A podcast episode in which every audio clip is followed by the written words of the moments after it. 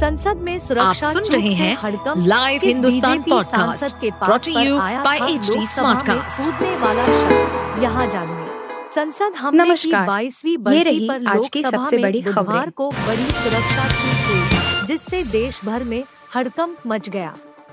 सदन की कार्यवाही के दौरान दर्शक दीर्घा में मौजूद दो लोग सदन के भीतर कूद गए।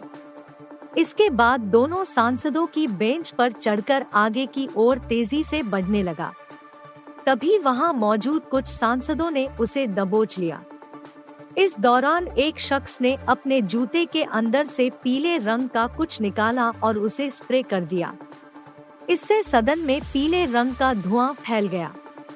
संसद में हुई इस भारी सुरक्षा चूक पर अब सवाल उठ रहे हैं। कि आखिर ये दोनों कौन थे और संसद भवन के भीतर कैसे पहुँच गए? लोकसभा के भीतर कूदने वाले दोनों शख्स के नाम सागर और मनोरंजन है। मीडिया रिपोर्ट्स के अनुसार, सागर बीजेपी सांसद प्रताप सिम्हा के पास की मदद से संसद में दाखिल हुआ था। वह दर्शक दीर्घा में बैठकर सदन की कार्यवाही देख रहा था और नीचे कूद गया। बता दें कि बीजेपी सांसद प्रताप सिम्हा सत्रहवीं लोकसभा से संसद सदस्य हैं। वह कर्नाटक के मैसूर कोडागु लोकसभा निर्वाचन क्षेत्र से बीजेपी के सांसद हैं। संसद की कार्यवाही देखने जाने के लिए आम लोगों को पास की ज़रूरत होती है इसी की मदद से उन्हें संसद में एंट्री मिलती है वे सदन में ऊपर की ओर बने दर्शक दीर्घा में बैठकर सदन की कार्यवाही को देख सकते हैं। संसद की सुरक्षा चूक पर बसपा सांसद दानिश अली ने जानने की मांग की कि दोनों परिसर में प्रवेश करने में कैसे कामयाब रहे। वहीं शिवसेना सांसद अरविंद सावंत ने अधिक जानकारी देते हुए कहा कि सांसदों ने उनमें से एक को पकड़ लिया, जबकि दूसरा बेंचों पर कूदने लगा। उसने स्प्रे निकालने के लिए अपने जूते खोले जिससे पीला धुआँ निकल रहा था। इस बीच, दिल्ली पुलिस ने संसद भवन के बाहर दो प्रदर्शनकारियों, एक पुरुष और एक महिला को हिरासत में लिया है। डीसीपी प्रणव तायल ने उनकी पहचान हिसार की 42 वर्षीय नीलम और लातूर के 25 वर्षीय अमोल शिंदे के रूप में की। हालाँकि, यह घटना सदन के अंदर नहीं बल्कि संसद के बाहर सड़क पर हुई। इस्लामिक समूह ने अनुच्छेद 370 पर एससी के फैसले को बताया अवैध, भारत ने लगा दी क्लास। अनुच्छेद 370 को लेकर सुप्रीम कोर्ट, एससी के फैसले की आलोचना करने वाले मुस्लिम देशों को भारत ने कड़ी फटकार लगाई है। दरअसल मुस्लिम देशों के अंतर्राष्ट्रीय समूह इस्लामिक सहयोग संगठन ओआईसी ने जम्मू कश्मीर में अनुच्छेद 370 को रद्द करने के केंद्र सरकार के फैसले को बरकरार रखने वाले सुप्रीम कोर्ट के हालिया फैसले की आलोचना की थी। अब इस पर भारत सरकार का की प्रतिक्रिया सामने आई है। भारतीय विदेश मंत्रालय ने कड़े शब्दों में इस्लामिक सहयोग संगठन की आलोचना की। विदेश मंत्रालय के प्रवक्ता अरिंदम बागची ने पाकिस्तान को निशाने पर लेते हुए कहा कि इस समूह ने सीमा पार से आतंकवाद को भेजने वाले के इशारे पर बयान जारी किया। इससे उनकी समूह की विश्वसनीयता कम हुई है। उन्होंने मंगलवार को जारी बयान को भारत ने गलत जानकारी वाला और गलत इरादे वाला बताया। बागची ने कहा भारत भारतीय सुप्रीम कोर्ट के एक फैसले पर इस्लामिक सहयोग संगठन ओआईसी के महासचिव द्वारा जारी बयान को खारिज करता है। यह गलत सूचना और गलत इरादे वाला है, उन्होंने कहा। ओआईसी मानवाधिकारों के सिलसिलेवार उल्लंघन करता और सीमा पार आतंकवाद को पालने वाले के इशारे पर ऐसा करता है, जिससे उसकी कार्रवाई और भी संदिग्ध हो जाती है। ऐसे बयान केवल ओआईसी की विश्वसनीयता को कमज़ोर करते हैं। मंगलवार को इस्लामिक सहयोग संगठन ओआईसी के महासचिव ने फैसले पर चिंता व्यक्त की। इसने अनुच्छेद 370 को हटाने को अवैध और एकतरफा बताया और इसे वापस लेने की मांग की। ओआईसी ने बयान में कहा जनरल सचिवालय आत्मनिर्णय के अधिकार की तलाश में जम्मू और कश्मीर के लोगों के साथ अपनी एकजुटता की पुष्टि करता है और प्रासंगिक संयुक्त राष्ट्र सुरक्षा परिषद के अनुसार जम्मू और कश्मीर के मुद्दे को हल करने के लिए, अपने प्रयासों को बढ़ाने के लिए अंतर्राष्ट्रीय समुदाय से अपना आह्वान दोहराता है। इस्लामिक सहयोग संगठन के चार महाद्वीपों में सत्तावन सदस्य देश है। यह खुद को मुस्लिम दुनिया की सामूहिक आवाज़ के रूप में बताता है। संसद में घुसने वाले सागर शर्मा और मनोरंजन के पास क्या मिला? घर पहुँची आईबी। संसद की सुरक्षा में सेंध लगाने वाले चार लोगों के खिलाफ दिल्ली पुलिस और इंटेलिजेंस ब्यूरो की जाँच जारी है। चारों की पहचान हो चुकी है। कहा जा रहा है कि चारों विरोध प्रदर्शन के इरादे से ही संसद भवन पहुँचे थे। हालाँकि इसे लेकर आधिकारिक तौर पर कुछ नहीं कहा गया है। फ़िलहाल चारों से दिल्ली में पूछताछ जारी है। वहीं आईबी एक टीम चारों के घर भी रवाना की गई है। संसद में घुसने वालों की पहचान मैसूर के रहने वाले सागर शर्मा और मनोरंजन के तौर पर हुई है। शर्मा इंजीनियरिंग का छात्र है और मनोरंजन पेशे से इंजीनियर है। इसके अलावा संसद के बाहर से हरियाणा के हिसार की नीलम कौर और महाराष्ट्र के लातूर ज़िले के अमोल शिंदे से भी पूछताछ की जा रही है। हिरासत में लिए जाने के दौरान दोनों संसद के बाहर प्रदर्शन कर रहे थे।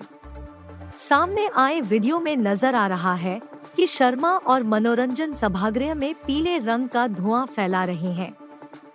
दोनों ज़ीरो ओवर के दौरान पब्लिक गैलरी में से कूद गए थे और स्पीकर की ओर आगे बढ़ रहे थे। इस दौरान सांसदों ने उन्हें पकड़ा और सुरक्षा कर्मियों के हवाले कर दिया। घटना के तुरंत बाद ही आईबी के वरिष्ठ अधिकारी संसद भवन पहुँच गए हैं। वहीं एक टीम शर्मा और मनोरंजन से पूछताछ कर रही है। समाचार एजेंसी एएनआई के अनुसार एक अधिकारी ने बताया हम उनके बैकग्राउंड की जाँच कर रहे हैं। शर्मा मैसूर का रहने वाला है और बेंगलुरु की एक यूनिवर्सिटी से इंजीनियरिंग कर रहा है।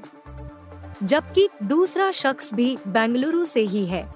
उन्होंने बताया कि सीसीटीवी फुटेज भी ले लिए गए हैं। इसके अलावा एफएसएल की भी एक टीम मौके पर पहुँच गई है और ज़रूरी सबूत जुटा रही है। यूपी समेत उत्तर भारत में कड़ाके की ठंड, इन 11 राज्यों में होगी भारी बारिश आईएमडी की चेतावनी। उत्तर भारत में कड़ाके की ठंड पड़ने लगी है। नॉर्थ उत्तर प्रदेश, नॉर्थ राजस्थान, हरियाणा, चंडीगढ़, दिल्ली, पंजाब के ज़्यादातर इलाकों में न्यूनतम तापमान में लगातार गिरावट दर्ज की जा रही है। मौसम विभाग के अनुसार, इन राज्यों में मिनिमम टेम्परेचर 6 से 10 डिग्री सेल्सियस के बीच रिकॉर्ड किया जा सकता है। इसके अलावा, कम से कम 11 राज्यों में भारी बारिश का भी अलर्ट जारी किया गया है। मौसम विभाग के अनुसार, दक्षिण भारत में 16 और 17 दिसंबर, दो दिन तक भारी बारिश होने जा रही है। सब हिमालय पश्चिम बंगाल, सिक्किम, अरुणाचल प्रदेश, नागालैंड। मणिपुर, मिजोरम, त्रिपुरा, असम और मेघालय में 13 दिसंबर को तेज बारिश होगी। इसके अलावा अरुणाचल प्रदेश में आज ओले गिरेंगे। वहीं दिसंबर के 15 से 17 के बीच तमिलनाडु, केरल माहे में हल्की से मध्यम बारिश का अलर्ट है, जबकि साउथ तमिलनाडु में 16 और 17 दिसंबर और केरल में 17 दिसंबर को बहुत भारी बारिश होने जा रही है।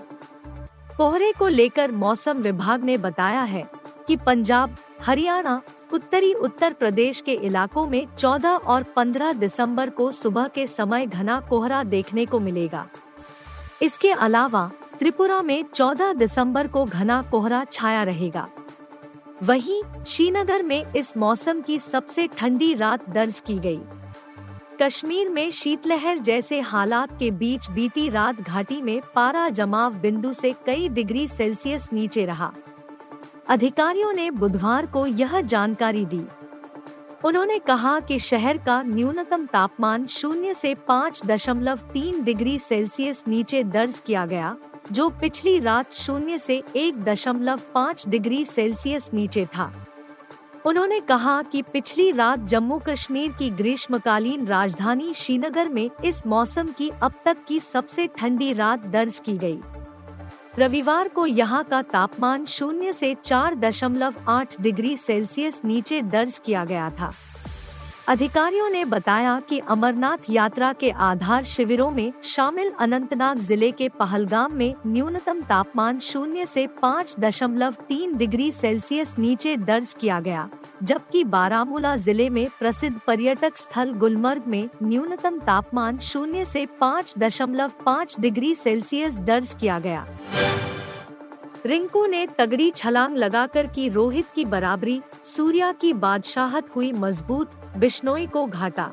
इंटरनेशनल क्रिकेट काउंसिल आईसीसी ने बुधवार को टी खिलाड़ियों की ताज़ा रैंकिंग जारी की है। बल्लेबाजों की सूची में भारत के रिंकू सिंह ने तगड़ी छलांग लगाई है। रिंकू 46 पायदान ऊपर चढ़कर संयुक्त रूप से उनसठवें स्थान पर पहुँच गए हैं। उनके फ़िलहाल चार रेटिंग अंक है। रोहित शर्मा, शुभमन गिल, अफीफ हुसैन के भी इतने ही अंक है। रिंकू ने मंगलवार को साउथ अफ्रीका के खिलाफ दूसरे टी मैच में शानदार अर्धशतकीय पारी खेली थी। उन्होंने उनतालीस गेंदों में नौ चौकों और दो छक्कों की बदौलत नाबाद अड़सठ रन बनाए। यह उनके टी ट्वेंटी अंतर्राष्ट्रीय करियर की पहली फिफ्टी है। वहीं कार्यवाहक कप्तान सूर्य कुमार यादव की बादशाहत और मज़बूत हुई है। उन्हें 10 अंकों का फ़ायदा हुआ है। वह आठ सौ पैंसठ अंकों के साथ टॉप पर काबिज हैं। सूर्या ने दूसरे टी में 36 गेंदों में छप्पन रन बनाए थे। उन्होंने अपनी पारी में पाँच चौके और तीन छक्के मारे। बता दें कि भारत को इस मैच में साउथ अफ्रीका के हाथों पाँच विकेट से हार का सामना करना पड़ा। साउथ अफ्रीका के सलामी बल्लेबाज रीजा हेंड्रिक्स को एक स्थान का लाभ मिला है। वह अब आठवें नंबर पर आ गए हैं। टॉप 10 में भारत की ओर से सूर्या के अलावा ऋतुराज गायकवाड़ छह सौ इक्यासी अंक हैं। गायकवाड़ सातवें नंबर पर कायम है। पाकिस्तान के विकेटकीपर बल्लेबाज मोहम्मद रिजवान, साउथ अफ्रीका के कप्तान Aiden Markram, Babar Azam, Rilee Rossouw क्रमश दूसरे, तीसरे, चौथे और पांचवे पायदान पर हैं। गेंदबाजों की बात करें तो भारतीय स्पिनर रवि बिश्नोई शीर्ष पर बरकरार है। हालाँकि, बिश्नोई को सात अंकों का घाटा झेलना पड़ा है। उनके छह सौ बानवे अंक हो गए हैं। अफ़गानिस्तान के स्पिनर राशिद खान के भी इतने अंक हैं। बिश्नोई को साउथ अफ्रीका के विरुद्ध दूसरे टी ट्वेंटी की प्लेइंग इलेवन में जगह नहीं मिली थी, जबकि पहला मैच बारिश की भेंट चढ़ गया।